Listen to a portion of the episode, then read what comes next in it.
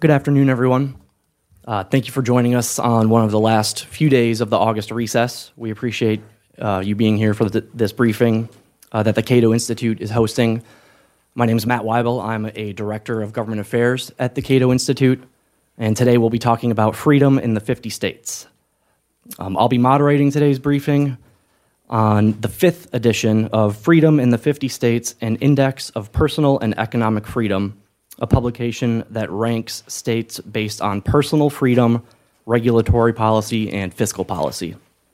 Uh, you can find the complete list of rankings and a ton of information on the website freedomin50states.org 5050 not the word joining us today are on our panel are john samples the vice president of the cato institute and the two authors of freedom in the 50 states will ruger and jason sorens uh, we'll have time for q&a at the end so please hold your questions um, with that i'll turn it over to john samples who's going to introduce our authors Thank you. So, do the states matter? I think here in Washington we're inclined to forget about them or think that they don't matter all that much. Uh, after all, the big issues are debated here, fought about here. The big hysteria increasingly takes place here, right in Washington, not in the states. But think about for a moment the average citizens, or even indeed most citizens, their concrete uh, interactions with government are most often going to take place at the state and local level. If you want to have your children education educated, most people are going to have, send them to government schools. Want to open a business? You're going to find out that about state and local regulations that you need to deal with. And finally, of course, if you want to drive a car, you have to go to the Bureau of Motor Vehicles, which probably has made more libertarians than the Cato Institute. Um, but the, I think also the states are important in another way. We're accustomed to thinking about government being accountable through the voting booth. You go in November, you vote, and those uh, people that are elected are, are, accountable to you, the voters. Cato uh, adjunct scholar Ilya Somin, who works here at George Mason University, has pointed out, however, that there's also, you can talk about voting with your feet. In the American system, with 50 states, if you don't like the kind of government you're getting, you don't like the policies that are being pursued or the ways they're being applied, you can go somewhere else.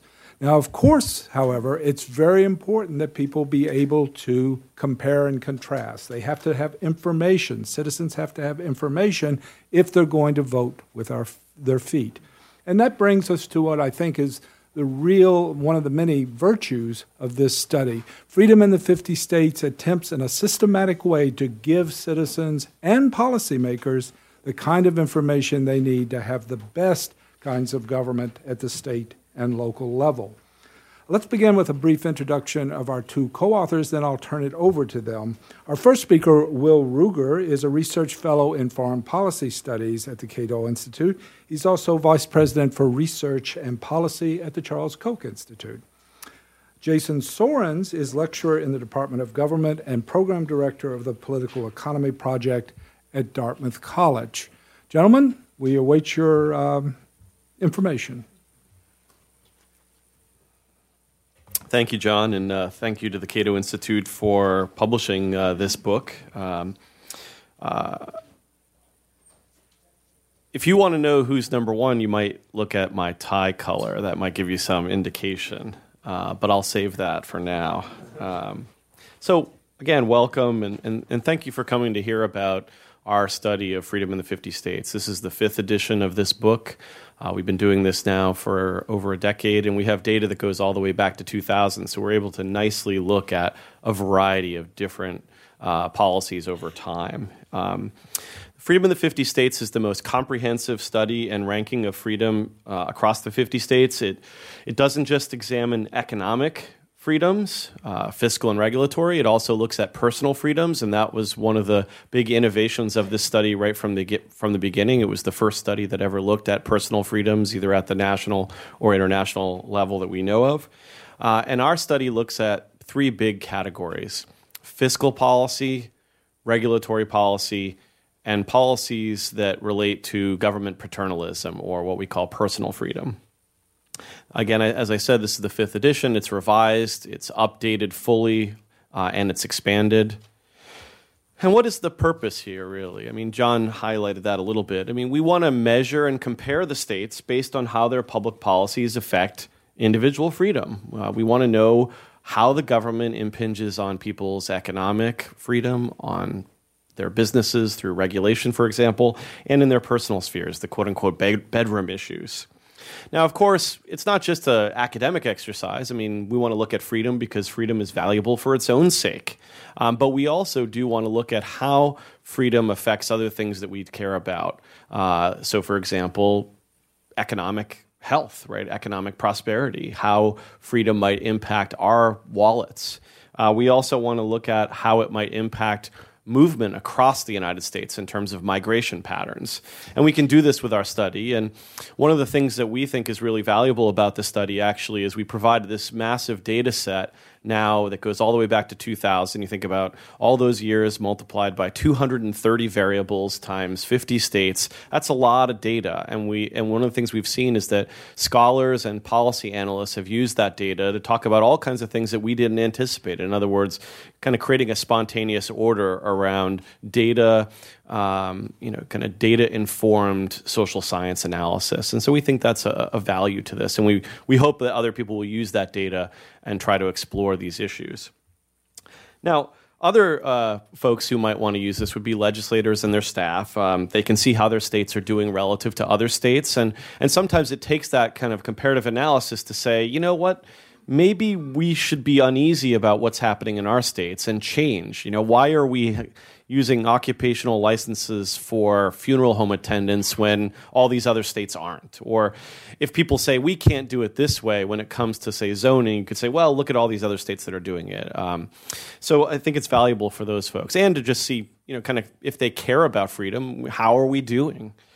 Citizens can use this to make decisions about where they might want to retire or where they might want to move their business or move themselves. Um, you know, Jason uh, has talked about in some of the interviews he's been doing this week about how he moved from New York to New Hampshire in part because of some of the regulations on education that New York had that New Hampshire didn't. Um, reporters can use this. If there's any reporters here, thank you. Uh, you can use this to uh, see how those states are looking in a national context, to see some areas that are kind of ripe for more investigation. You know, why are why is our state doing this? Right? Right? Why is our state like New York? Why are they revoking driver's licenses for non-driving uh, drug offenses? And how does that actually affect people who are trying to get back uh, on the ladder of economic success if they can't drive around, particularly if you're not in an area where, where there's a lot of public transportation or Uber options. So there's a lot of different ways you can use this, and uh, and hope, so hopefully, even though I joked about the kind of who's number one, hopefully uh, this isn't really just merely about the kind of sizzle or the rankings, but about that substance, about the steak, if you will. Okay, so one of the great things about states is that the American federal system is is still alive. Uh, I mean, it's been hampered over the last 80 years uh, but it's still alive, and that allows state governments to you know talk to really deal with a lot of different issues across the board.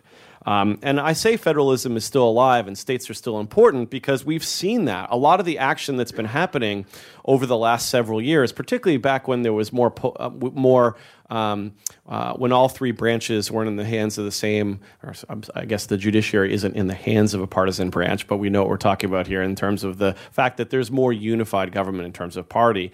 Um, but when we had more divided government, there wasn't maybe as much action happening here as what was actually happening out in the states. You think about criminal justice and policing reform.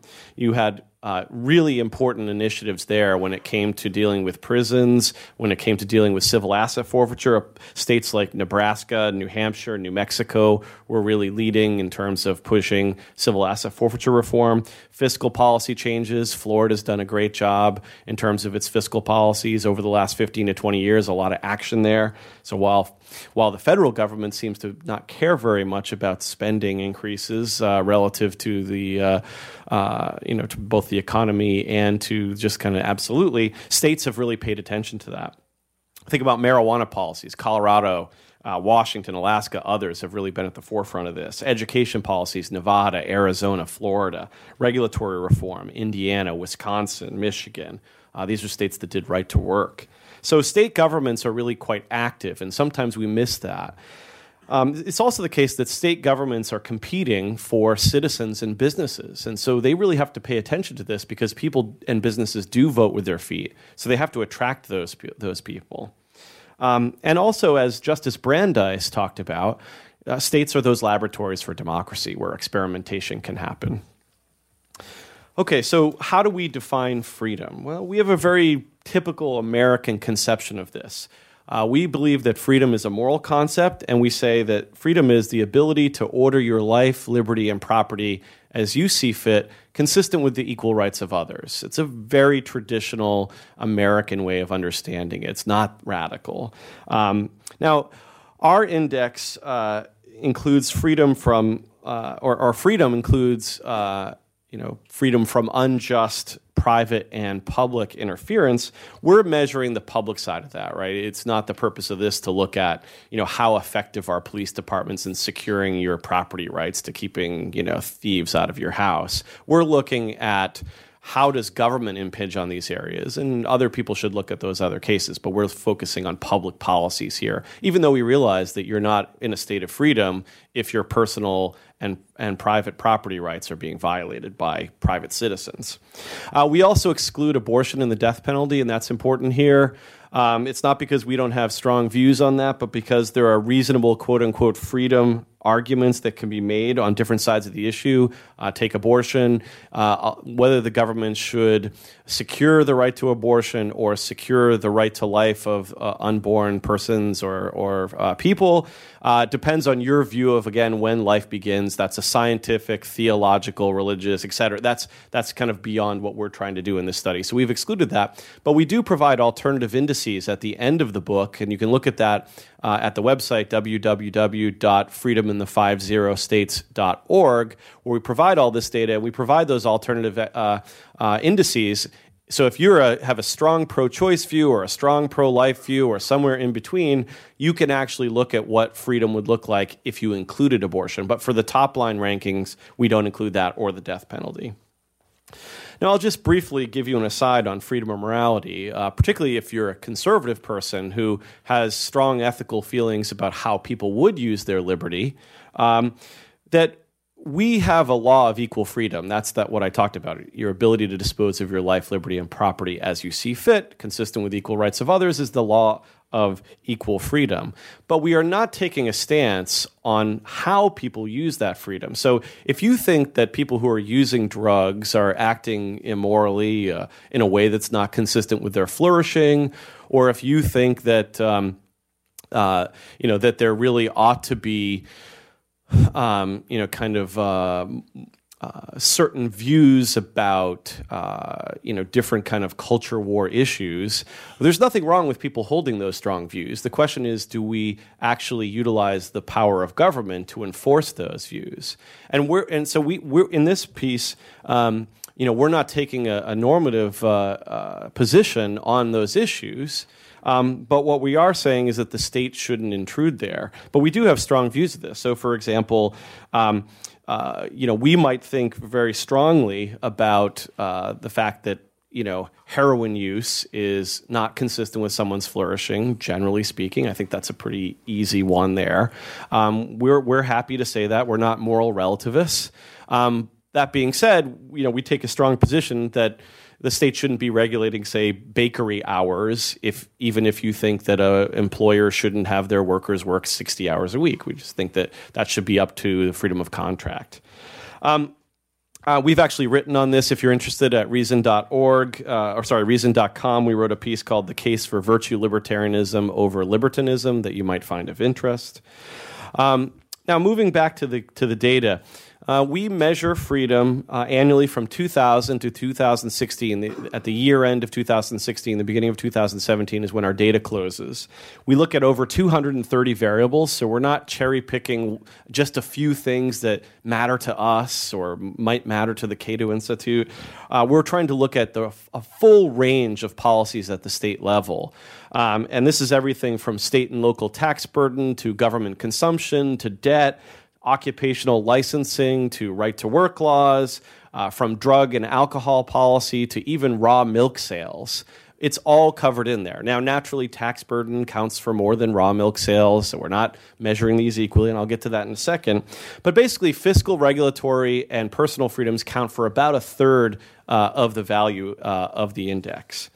Now, how do we weight these? It's not subjective. Jason and I didn't wake up one morning and say, you know what, let's go through and, and rank uh, or weight all these policies as they affect you know over 300 million people and we're just going to just decide that for ourselves and th- you know that would be a recipe for disaster probably because some of the things that jason and i probably don't care about like I- am not a gambler. Jason's not a gambler.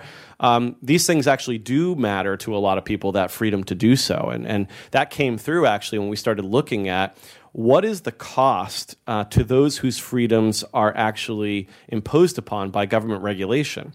And we used research that's been done by economists, political economists, political scientists, and other scholars to actually look and find out what is that cost to those people uh, and if you want more on the kind of specifics of how we do that again i uh, you know look at the pdf that's available online or, or get a copy of the book um, so it's a it's an objective weighting system now, again, you still might dif- disagree with our objective weighting system. And again, we think it's the best one, otherwise, we wouldn't have put it in the book. But the fact is, you might disagree on, on that. Or you might think that a variable we include, say right to work, is not one that should be in there.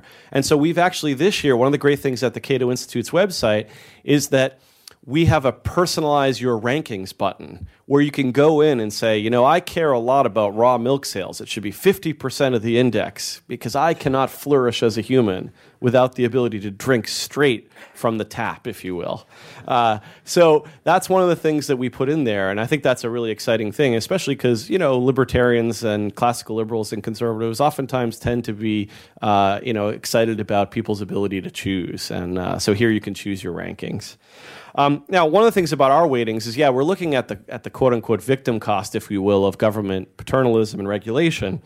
Um, but it's also true that we think that there are some things that are so fundamental to rights that they've been encoded uh, in the Constitution, for example. You think about freedom of speech or uh, the Second Amendment rights, or they've been recognized by a, a court uh, in the United States as being fundamental. Those things get additional weight um, because of the fact that they're seen as so fundamental. Things like eminent domain reform, right, connects up with constitutional guarantees. Uh, you think about things like regulatory takings or physician assisted suicide. Those have been things that courts have talked about as being fundamental. Um, so quickly, I want to go through the weights before turning it over to Jason. But if you look here, you can see th- these are some of the weights for the fiscal policy categories. Uh, obviously, state taxation is a big part of that, um, but it even goes down to things like government debt, if you, next, uh, if you look at regulatory policy, land use is a big deal, particularly because this really affects people's uh, ability to choose housing as they might see fit. Um, but you also have health insurance, labor market regulations, and so forth. In terms of personal weights, uh, incarceration and arrests, and this is a, a, crime adjusted, so we're not saying that you know your absolute level of people in prison is uh, a bad thing. It depends on the crime rate. Uh, some people deserve to be in prison and jail, um, but we look at the crime adjusted uh, incarceration and arrest rates because that's valuable to see if we have a, a problem with excessive sentencing or overcriminalization, particularly when it comes to uh, victimless crimes or consensual crimes. Um, but you can see here it's a whole roster of things. You have marriage freedom, gambling freedom, gun rights. These are also valuable. And some of these things would appeal to you know people in bluer states. Some would appeal to people in red. It's this is clearly not a conservative index. If you look at the fact that we have marijuana freedom and uh, so forth. Um, so uh, that's that's where we are on personal freedom. Now, in terms of what's changed over the la- over the last few years since uh, the fourth edition, um, one is we've had that annual data. So we used to collect data every two years, uh, and now we collect annual data, and we filled in that data in the past. Let me tell you, that made for a great Christmas break for both of us. Um, we also have improved weights looking at that new research because we want to be alive to innovation in social science that help discover the costs of these types of policies. Um, we've also then added some new and improved variables uh, so that we include now financial assets of government, and this is a way to offset um, government debt because, of course, if states have cash on hand, that should offset that. I uh, think about land use regulations. Uh, collateral consequences of arrest and incarceration. These are things like driver's license revocation. Uh, this is things like the cost of prison phone calls. Um, we also include gambling wins, if you, in, in other words, the revenue that the state is getting from that. Now, we also include indices of which policies have been federalized and which ones haven't, because there are some things that have been taken out of the hands of state governments. If you think about uh, gun control or health care, uh, these are areas in which federal court decisions and federal legislative efforts have actually reduced federalism, uh, sometimes for good, sometimes for bad, depending on your view. Uh, and we also have an index of cronyism to, to kind of understand that particular problem with our body politic. So, in terms of the rankings, uh, you know, drum roll, please. Um, in terms of fiscal policy, you can see Florida does really well. It's our number one state on fiscal policy, followed by New Hampshire, Tennessee, Pennsylvania, North Dakota. And New York, uh, a state that uh, Paul Krugman in a tweet today uh, said that we were saying was a tyrannical hellhole, uh, is number 50. Um, thank you, Paul. Appreciate that. Always good press to hear from a Nobel laureate. Um, in terms of regulatory policy, Kansas is the number one state, followed by Nebraska, Idaho, Iowa, and Indiana. And yet again, New York performs uh, really stellar there. Um, and now, when you look at economic freedom, which is both fiscal and regulatory policy, you could see here again that Florida is performing best across the board, although on regulatory policy, Florida is not actually as good as it is on fiscal policy or on personal freedom for that matter. It's the area where it can probably improve the most relative to other states. And again, you see that New York performs quite badly here. Then, in terms of personal freedom, things change a little bit. New York is not number 50, not that tyrannical hellhole. Uh, it's only number 40. But uh, you see here a little separate cast of characters Maine, Nevada, New Mexico, Colorado, and again, New Hampshire. Uh, and, and unfortunately, I lived in Texas for a long time. I was a professor at Texas State University. Uh, go Bobcats. Um, the fact is, is that Texas doesn't perform very well on personal freedom, and we can go into that more in the Q and A if that's of interest to you. Uh, so now the overall rankings. Um, and here uh, we have Vermont at number 46, New Jersey 47, California, Hawaii, and bam, New York. And they're worse by far. Um, so we'll see some of that data. It's not, they're not even close. As far as the best states, Florida is number one, followed by New Hampshire, Indiana, Colorado, and Nevada. Those are the top five, and and Florida is a new number one uh, here, uh, based compared to the last published uh, version of this. Um, and so that's exciting to see something something interesting and different there. Uh, wasn't something I expected or we expected when we ran the data, but uh, uh, the proof is of the of the pudding is in the eating, and you look at the data, and that's what popped out. So I'm going to turn it over to Jason now to talk about some of the implications of these freedom rankings and freedom scores. Thank you. Thanks, Will. Um, I'd like to next take a look at how some of the top and bottom states have evolved over time. And so you can see that uh, New Hampshire used to be in a class sort of on its own uh, in the early 2000s. Uh, freedom declined there significantly up until actually the 2010 election seemed to be kind of a turning point there in a lot of states, uh, 2009 was a turning point. Um, what we've what we found in a lot of states is that they uh, responded to the Great Recession by cutting spending, and uh, and they've kept fiscal restraint since. And as a result, we've seen a big increase in uh, average fiscal freedom over time, and we see that in some of these top states as well. Uh, you see that Florida, in particular, has uh, rebounded quite strongly from the, the late 2000s uh, fiscal crunch. Uh, the states that are near the bottom tend to just be kind of drifting downward. Vermont, of all the states that um, uh, in the union, is the most worsened state since 2000. It has lost the most freedom since 2000, according to our data set.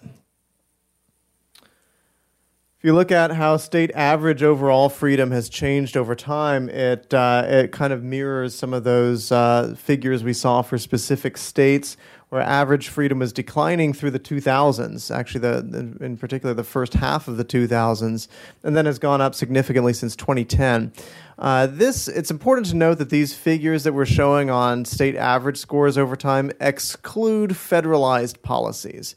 If you include federalized policies, policies that Congress or the Supreme Court have essentially taken over and nationalized, um, you'll actually see a, a, less rosy picture, particularly because of the PPACA, right? So the uh, so-called Obamacare um, adopted kind of the most restrictive health insurance regulation regime that was extant in any of the states uh, at the time that it was passed.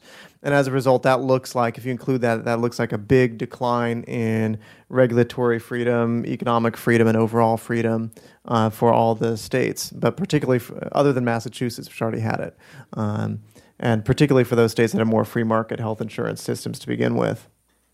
We do a, uh, a, uh, an index of cronyism. We introduce this in the fourth edition. We update that in this edition, and this uh, looks specifically at uh, barriers to entry, at entering an industry or an occupation, as well as um, restrictions on prices. So, how state government regulates prices. For instance, Wisconsin uh, is one of a few states that has a minimum markup law for all retail sales. So, you actually have to, ch- they force you to charge more than you otherwise might.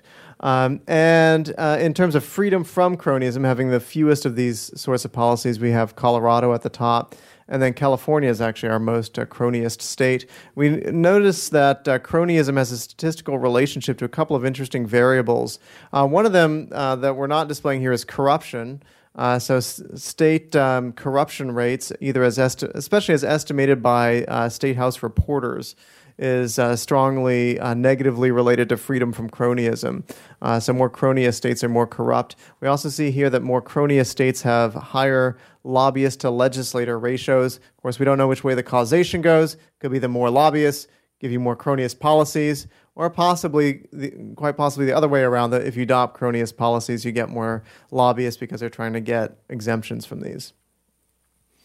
Uh, we find a, a, strong relationship between public ideology and partisanship on the one hand, and freedom on the other, particularly economic freedom. Uh, these uh, um, this text is a little bit small uh, for some of you, perhaps, to read. But what we have on the on the top of this is um, the relationship between Democratic and Green vote share in 1996 on the x-axis, and on the y-axis we have economic freedom in 2000, and you see a a noisy but negative relationship, especially once you get past sort of the midpoint. Uh, and the, the most uh, democratic states significantly less free on average uh, than, than moderate states.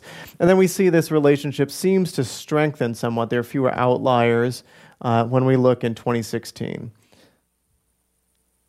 Uh, when we look at personal freedom, however, we, we don't see that relationship, and that might be as you expect. We, you know, red states are, from our perspective, good on some personal freedoms and bad on others, and, and vice versa for blue states.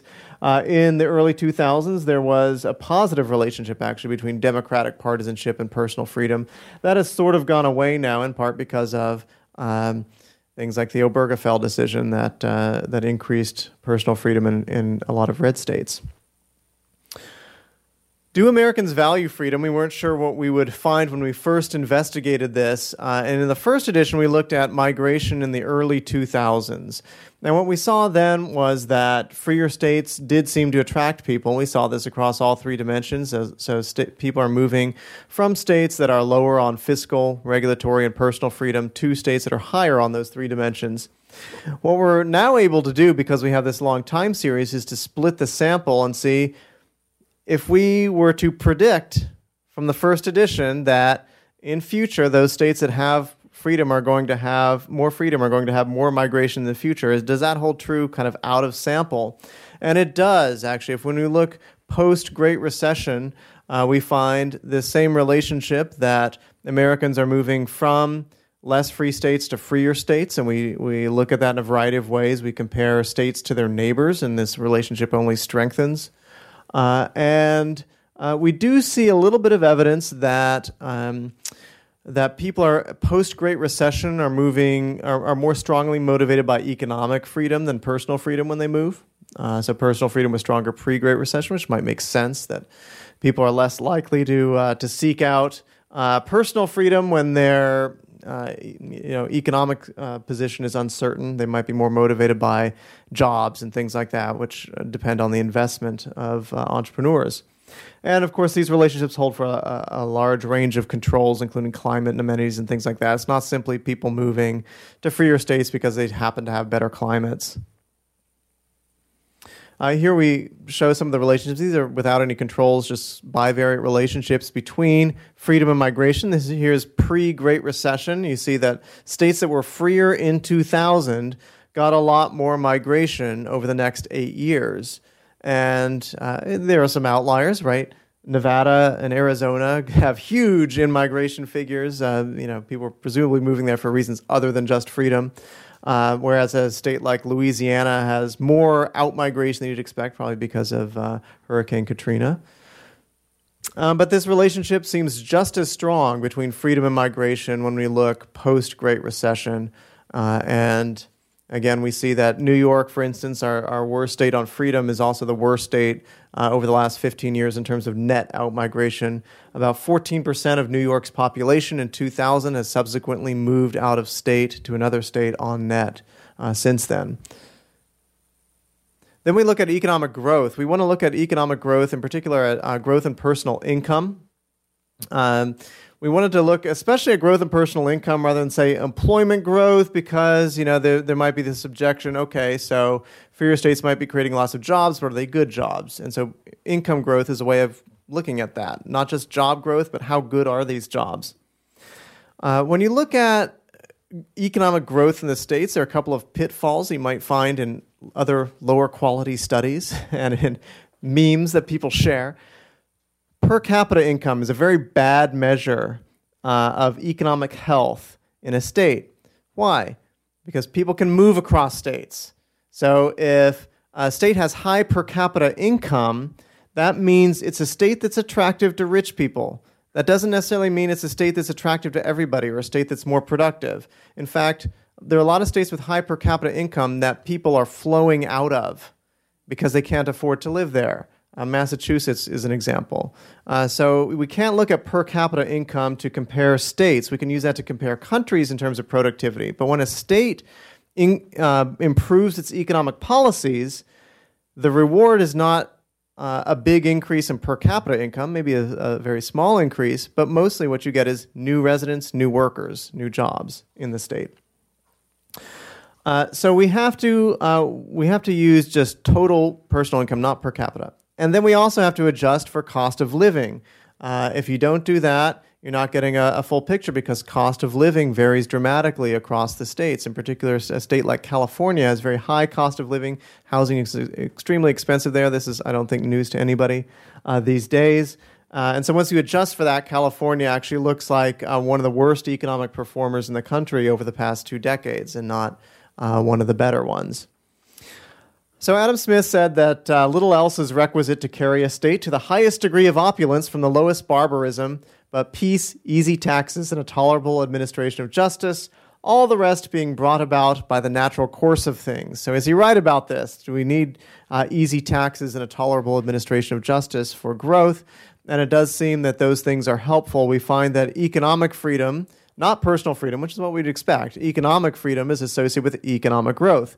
Uh, when we once we have once we look at state cost of living adjusted personal income growth, and we control for the region of the country, we control for initial capital per worker, and we split the sample by pre and post Great Recession.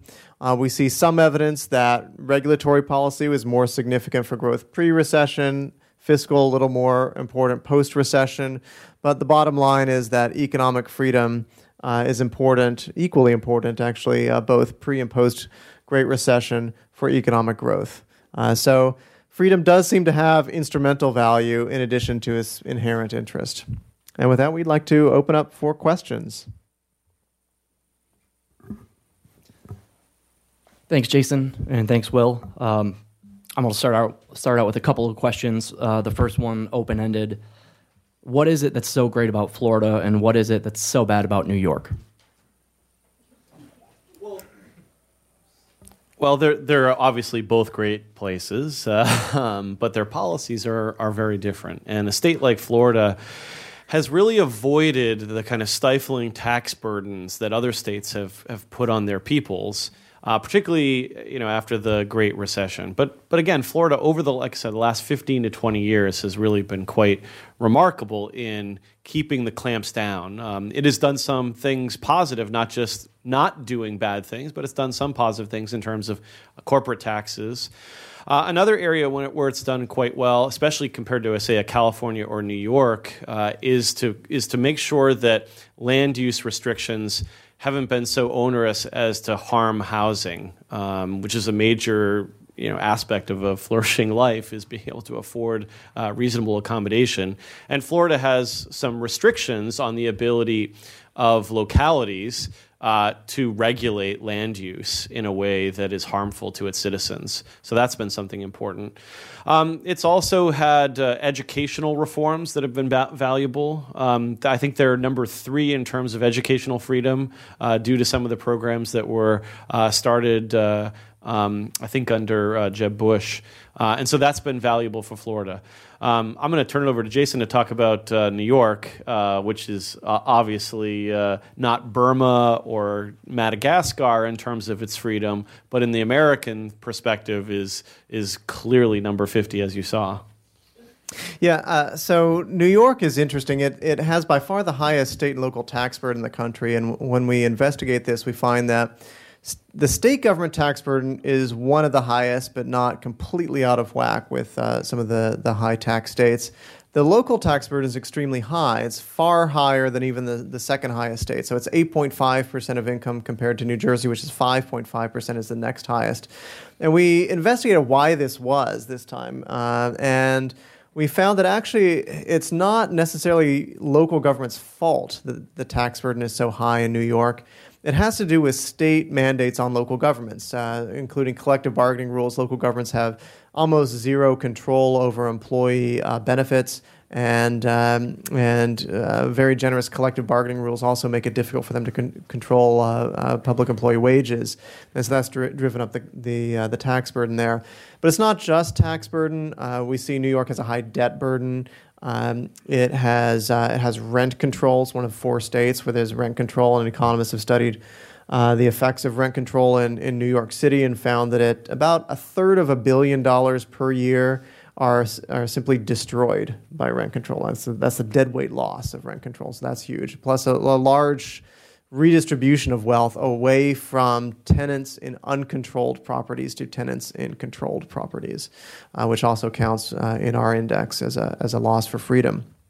Uh, New York has um, restrictive labor laws that are sort of anti employment, high minimum wages that hurt upstate employers, especially in employees, potential employees, uh, unskilled workers in, in the upstate, uh, because they just can't afford uh, to pay that kind of wage to an unskilled worker in rural New York. Um, they have uh, mandatory short term disability insurance, mandatory paid family leave, things like that, that are, again, additional costs to employees and, and an administrative burden for employers.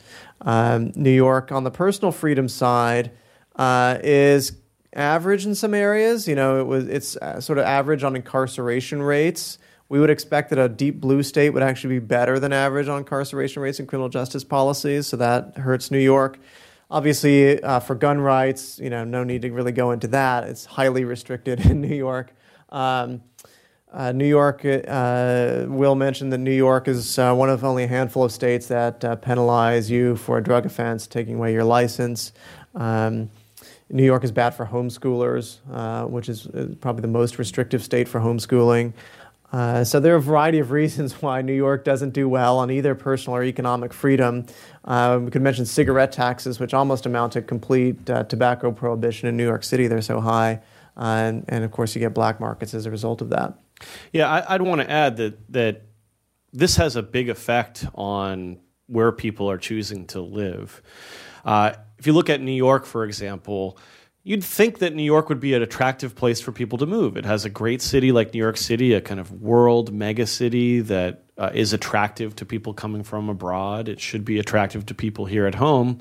Um, but New York has lost 14% of its 2000 population uh, since 2000. I mean, that's just remarkable, right? And that's on net. So that's taking into account all the people who are coming from other states um, and the outflow is pretty massive. I mean, it, I, I, guess you'd really want to be in the kind of rental truck business in New York, right? Um, you compare that to a state like Florida, our number one state, and Florida is having people flood in. Uh, and it's not just uh, retirees, uh, older Americans, it's also younger Americans who are looking for opportunities. Perhaps they're the, the low skilled worker in upstate New York who can't get a job because of the fact that the, the, the minimum wage is so high or because that tax burden is so stifling, uh, because housing costs uh, are a problem. Although upstate, there, you know, there's relatively affordable housing there because of their housing stock they had. But the fact is that there aren't opportunities. So even if you can get a house relatively cheaply, it's much harder to get jobs and to have that kind of economic dynamism that you've seen in Florida. And so I think this is a real case in which outcomes are impacted by freedom. And yeah, people move for lots of different reasons weather, family, natural amenities. But on the margins, freedom matters. And you can really see that in states like New York compared to Florida. Or you look at Nevada compared to California. California's got the, probably the best weather in the world, great cities, lots of things to do, mountains, beaches, Hollywood. Um, and yet, 6% of their population has flowed out during that time on net. And Nevada's growing. Uh, or you look at the difference between Illinois and Indiana. Indiana has lost a little bit of population, uh, like a lot of those Rust Belt states, but compare that to Illinois, where they've lost 10% of their population on net. And, and Illinois has a great city like Chicago that's a magnet, both in terms of its economic dynamism and it's just a great city, lots of things to do. Um, uh, and so if you compare Indiana to Illinois, you can really see that there's a freedom advantage there. Uh, you see it between Massachusetts and New Hampshire, Vermont and New Hampshire. Uh, it's just really hard to look at these kind of paired comparisons and say, yeah, we don't think freedom matters, even if you didn't do the regression analysis that we do. Yeah, interestingly, uh, Florida is the number two destination state for people moving out of New York uh, after New Jersey. And uh, we looked at the, um, the age demographics of people moving out uh, by five year chunks. And we found that the biggest age demographic moving from New York to Florida is actually 20 to 24 year olds. Uh, so it's not retirees. Since we're on Capitol Hill, uh, another question about federal policy that can impact state and local policies. Um, you have marijuana policy, for example. Some states have ignored federal policy, and cities as well, with complete legalization or for medicinal uses. Uh, what other types of policies on the federal level can affect the states, where maybe the state says, we just want to be in compliance with federal law? Yeah, that's a good question. I mean, so uh, in terms of what's happened in our index, uh, we've seen that um, courts have struck down uh, state sodomy laws, um, same sex marriage bans, uh, and local gun bans, right? McDonald v. Chicago. Right? Those are the big things that federal courts have done. And then Congress federalized health insurance regulation. So those are the things that have happened. Uh, and if there's a lesson from that, it's that um, uh, power is still centralizing over time in Washington. Um, but in general, when courts do it, it's good for freedom. and when Congress does it, it's bad for freedom. At least that's the, the lesson of the last 16 years. Are other areas where, um, where states can nevertheless, right, the federal government cannot commandeer the states. So states can uh, choose whether or not to enforce federal laws. And so we've seen with marijuana that states have legalized it, and the federal government really doesn't have the resources to go in and enforce federal law in all these places. Uh, we've seen that with sanctuary towns and, and cities and, and states. Uh, they don't have to enforce federal immigration law. This is, um, you know, black letter constitutional law that the federal government can't force them to do this. Uh, we can also um, you know, in other areas, uh, there are some states that have tried to do this on on firearms. Uh, Montana uh, uh passed a law saying that a Montana manufactured gun does not have to follow the restrictions of the National Firearms Act. I believe that hasn't really been litigated yet in terms of uh, whether that can get around the interstate commerce issue. Um, but certainly, Montana as a state is not going to be enforcing federal law there, it looks like. Yeah, and I, and I think the marijuana policy issue is a great example of how states have the power to buck Washington on certain issues, and, and in, in some cases, that, that's a good thing for liberty. Uh, and I think that uh, uh, we sometimes forget. Be, it's interesting to know why we think this, right? Because if you look at the original constitutional design, um, states are really empowered in our system. Um, but we oftentimes think of the co-equal branches of government. You know, you look at Congress versus the the presidency, but we oftentimes forget that that uh, it's not necessarily a kind of pure hierarchical system in which Washington gets to dictate everything down that it wants to. There are significant powers that the states have, and the states can push back given their you know th- so think in the case of um, a lot of the areas like uh, uh, kind of uh, you know uh, what used used to be called kind of um, uh, health, safety, and morality issues, right? Those are areas in which the states, like with the marijuana policy, can really try to push back. And because of the fact that the federal government can't commandeer the states, uh, then they can push back. Now, again, there are some areas, like with civil rights, when when states have pushed back, that's been a bad thing for for liberty. Uh, we saw that with uh, Jim Crow, in which states were violating individuals' rights, um, and that required a, a federal solution there. Yeah, and uh, uh, very quickly, I just want to mention that uh, the federal government um, does uh, have an adverse effect on, on state policy. I think in some other ways, we could talk about equitable sharing with civil asset forfeiture, getting around state asset forfeiture rules. Occupational licensing, actually, a lot of that's been driven by the federal government. They require landscape architects, for instance, to have a, a state license to work on federal funded projects. So states have an obvious incentive to start licensing that profession. Great. And then just one other quick question. Jason, you mentioned cronyism, um, which makes me think corporate welfare. Uh, where does this fall in the rankings where states and local governments offer tax breaks, subsidies, loan guarantees, where, you know, to lure a big corporation? We've seen, we saw this with uh, Amazon's second headquarters, where every city, you know, was trying to draw Amazon in, or you see a taxpayer funded stadium or new arena with the promise of huge economic benefits later. Where does that fall in the ranking of, of freedom? Well, it doesn't uh, directly. Uh, no one has good data on this. Uh, good Jobs First is trying to get data on this. Right now, it's just kind of a massive of data on projects that they've happened to get information on, and we don't know that it's comprehensive. It's not organized by year, uh, so it's just not suitable for our purposes. Um, but the one thing I will say is that states that simply do not have a broad based tax are, are unable to offer incentives on that tax, right? So if you don't have a state income tax or a state corporate income tax, you're not going to have lots of exemptions and loopholes to these taxes. So, um, in general, states with lower tax burdens, as we measured, are going to be the ones that don't have these broad based taxes and, and have fewer of these exemptions because the more exemptions you have, the higher rates have to be. All right, we have about 10 minutes left. We'll open it up to the audience. Uh, please wait for a microphone to come near you so the cameras can pick it up.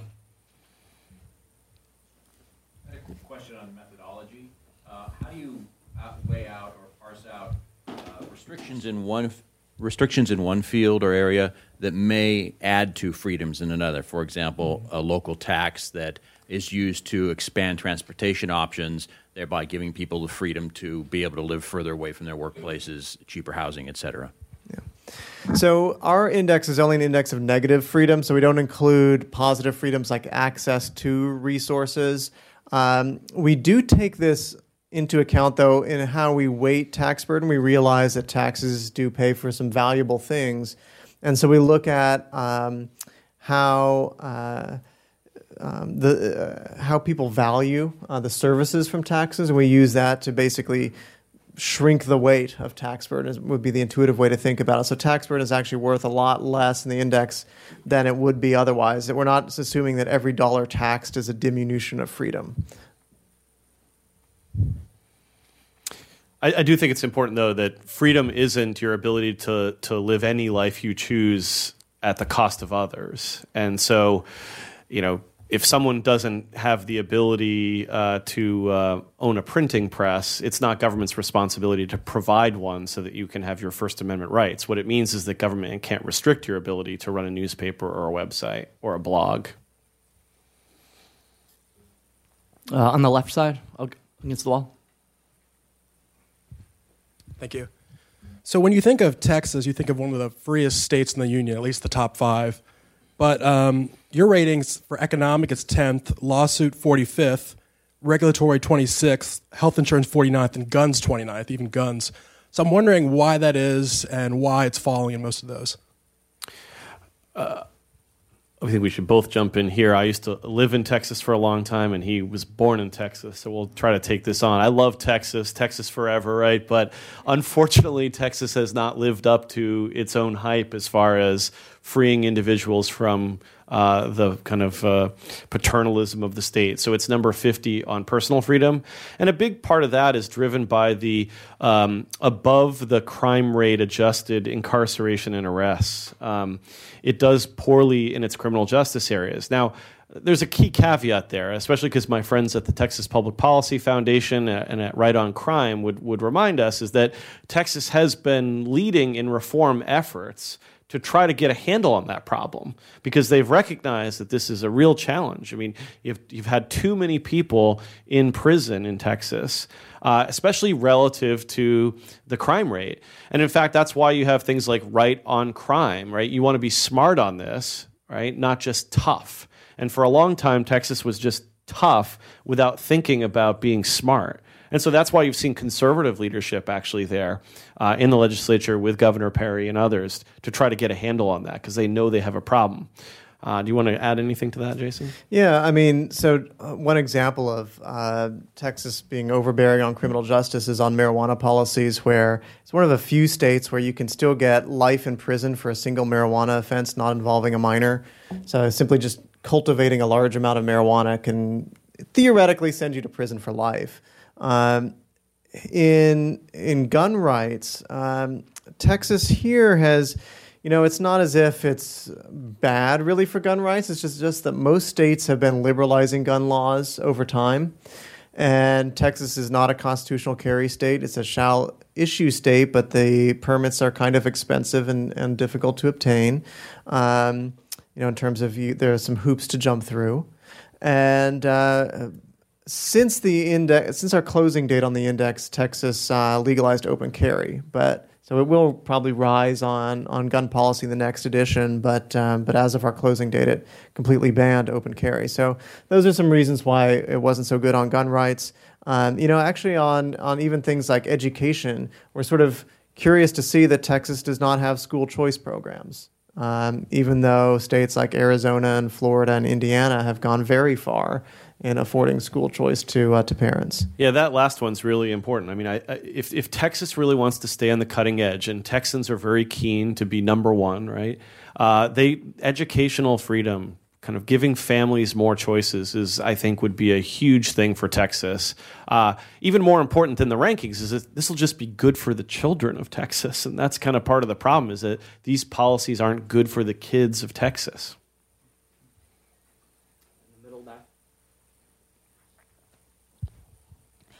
I was noticing that on every single one of the rankings that are on this paper, Hawaii seems to be in the bottom five for every single one. And I was just wondering why that was. Well, I think first we're, we're excited to have uh, Gen Z here uh, at the event. Uh, my kids are Gen Z and they're watching at home, uh, but it's great to have you here. So thanks for coming. Yeah, I mean Hawaii is uh, is a pretty regulated state all around. It's um, it's has high, very high taxes, and those taxes are also centralized. So states do get some benefit if um, most taxes in the state are at the local level, and there are a lot of local governments to choose from. Because there's the, the idea that maybe what local governments are doing is basically just providing services that people want, uh, much more so than when it's all centralized at the state level and there's little choice within the state. Uh, Hawaii is the only state where the, the whole state is a school district. So you don't like your school district? Move to another state. um, it's probably now that Illinois has uh, uh, enacted some tentative firearms reforms, it's probably the most restrictive state for guns. Uh, that's not terribly surprising. It's also very restrictive for labor law. Um, and Hawaii's had, as a result of this, big outmigration. So Hawaii has lost 6% of its 2,000 population on net to other states. And you know, you really have to mess up your policies badly if you're driving people away from a tropical paradise. Um, that seems to be what's going on there.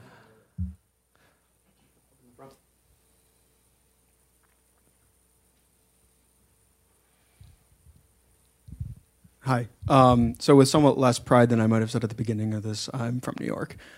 Uh, Um, and, and actually, I'm, I'm just wondering what the data show in terms of like you were talking about uh, over time how how the states are, have been moving, and if it's the case that uh, states that are already kind of in a bad position are more likely to get worse. Um, it- like kind of what you were mentioning with Illinois and the gun reform is probably because of Chicago, right? And it's a bunch of people trying to make things better, and you know they're actually taking away liberties. And you know with New York and New York City and the MTA might like, raise taxes to fix the MTA or something mm-hmm. like that, right? Like are those sorts of things that happen a lot, or is it not really the case like in the like over the 50 states?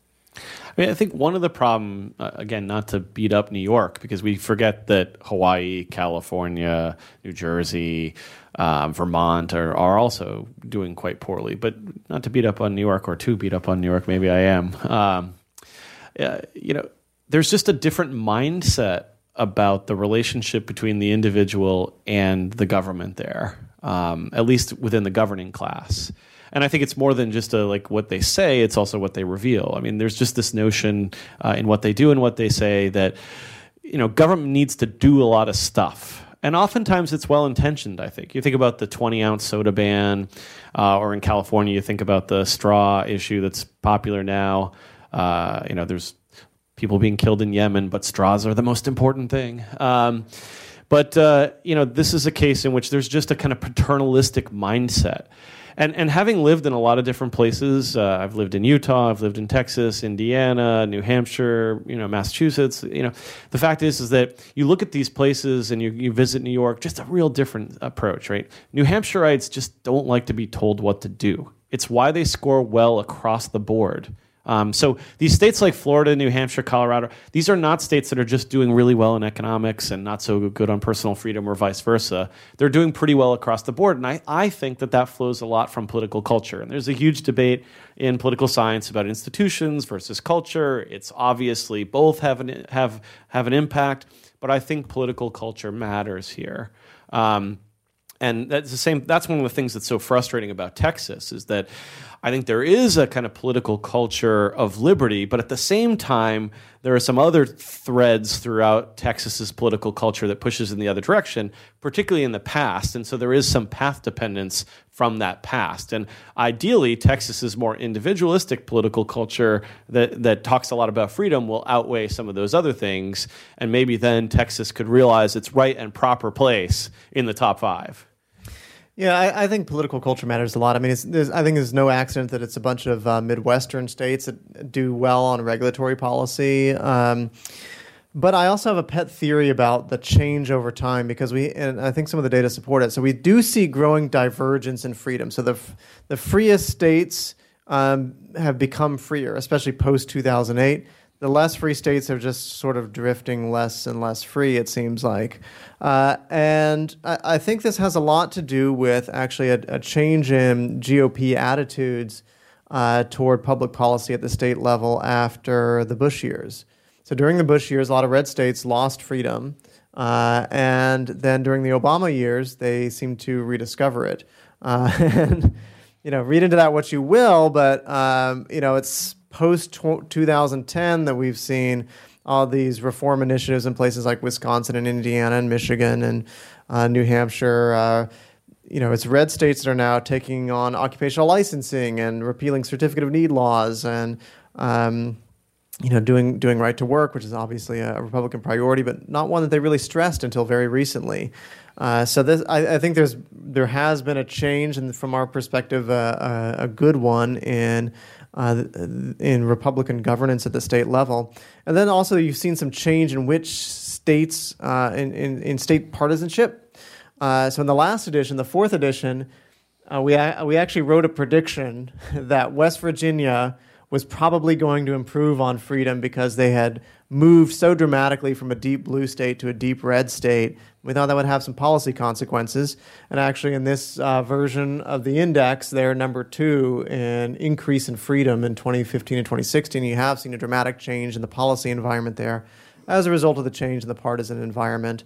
Uh, and simply with the nature of political geography in the U.S., the majority of states are uh, now lean red. Right? If you just uh, a pure count of the number of states, And so as a result of that, you see a lot of a lot of those states trying to to increase, especially economic freedom, um, but also some of these personal. And I think that the political culture point fits with that in the case of Vermont, where I think you've seen more and more people um, moving from places like New York, uh, Connecticut, and that's changed the political culture in Vermont. And and I think that's why. Well, I mean, I guess we'll see, but I think that might be why a, a Republican governor could pass, uh, could sign gun control uh, laws uh, and not suffer as they might have, you know, 20, 30, 50 years ago in a place like Vermont that when it came to guns was much more like New Hampshire than it was like deep blue states. Uh, I used to joke with people from Texas uh, that uh, Vermont had better gun laws than Texas, which was absolutely true. Um, and that always shook up the Texans because they think of Vermont as like hippie Birkenstock wearers, and they're the freedom lovers. All right, we are out of time for the briefing today. I want to thank everyone for attending uh, the Cato Institute's Capitol Hill briefing. To the Hill staffers, enjoy your last week of recess. Uh, and if you have additional questions or want to get in touch with Jason and Will, uh, please feel free to talk to us afterwards. Thank you. Thank you.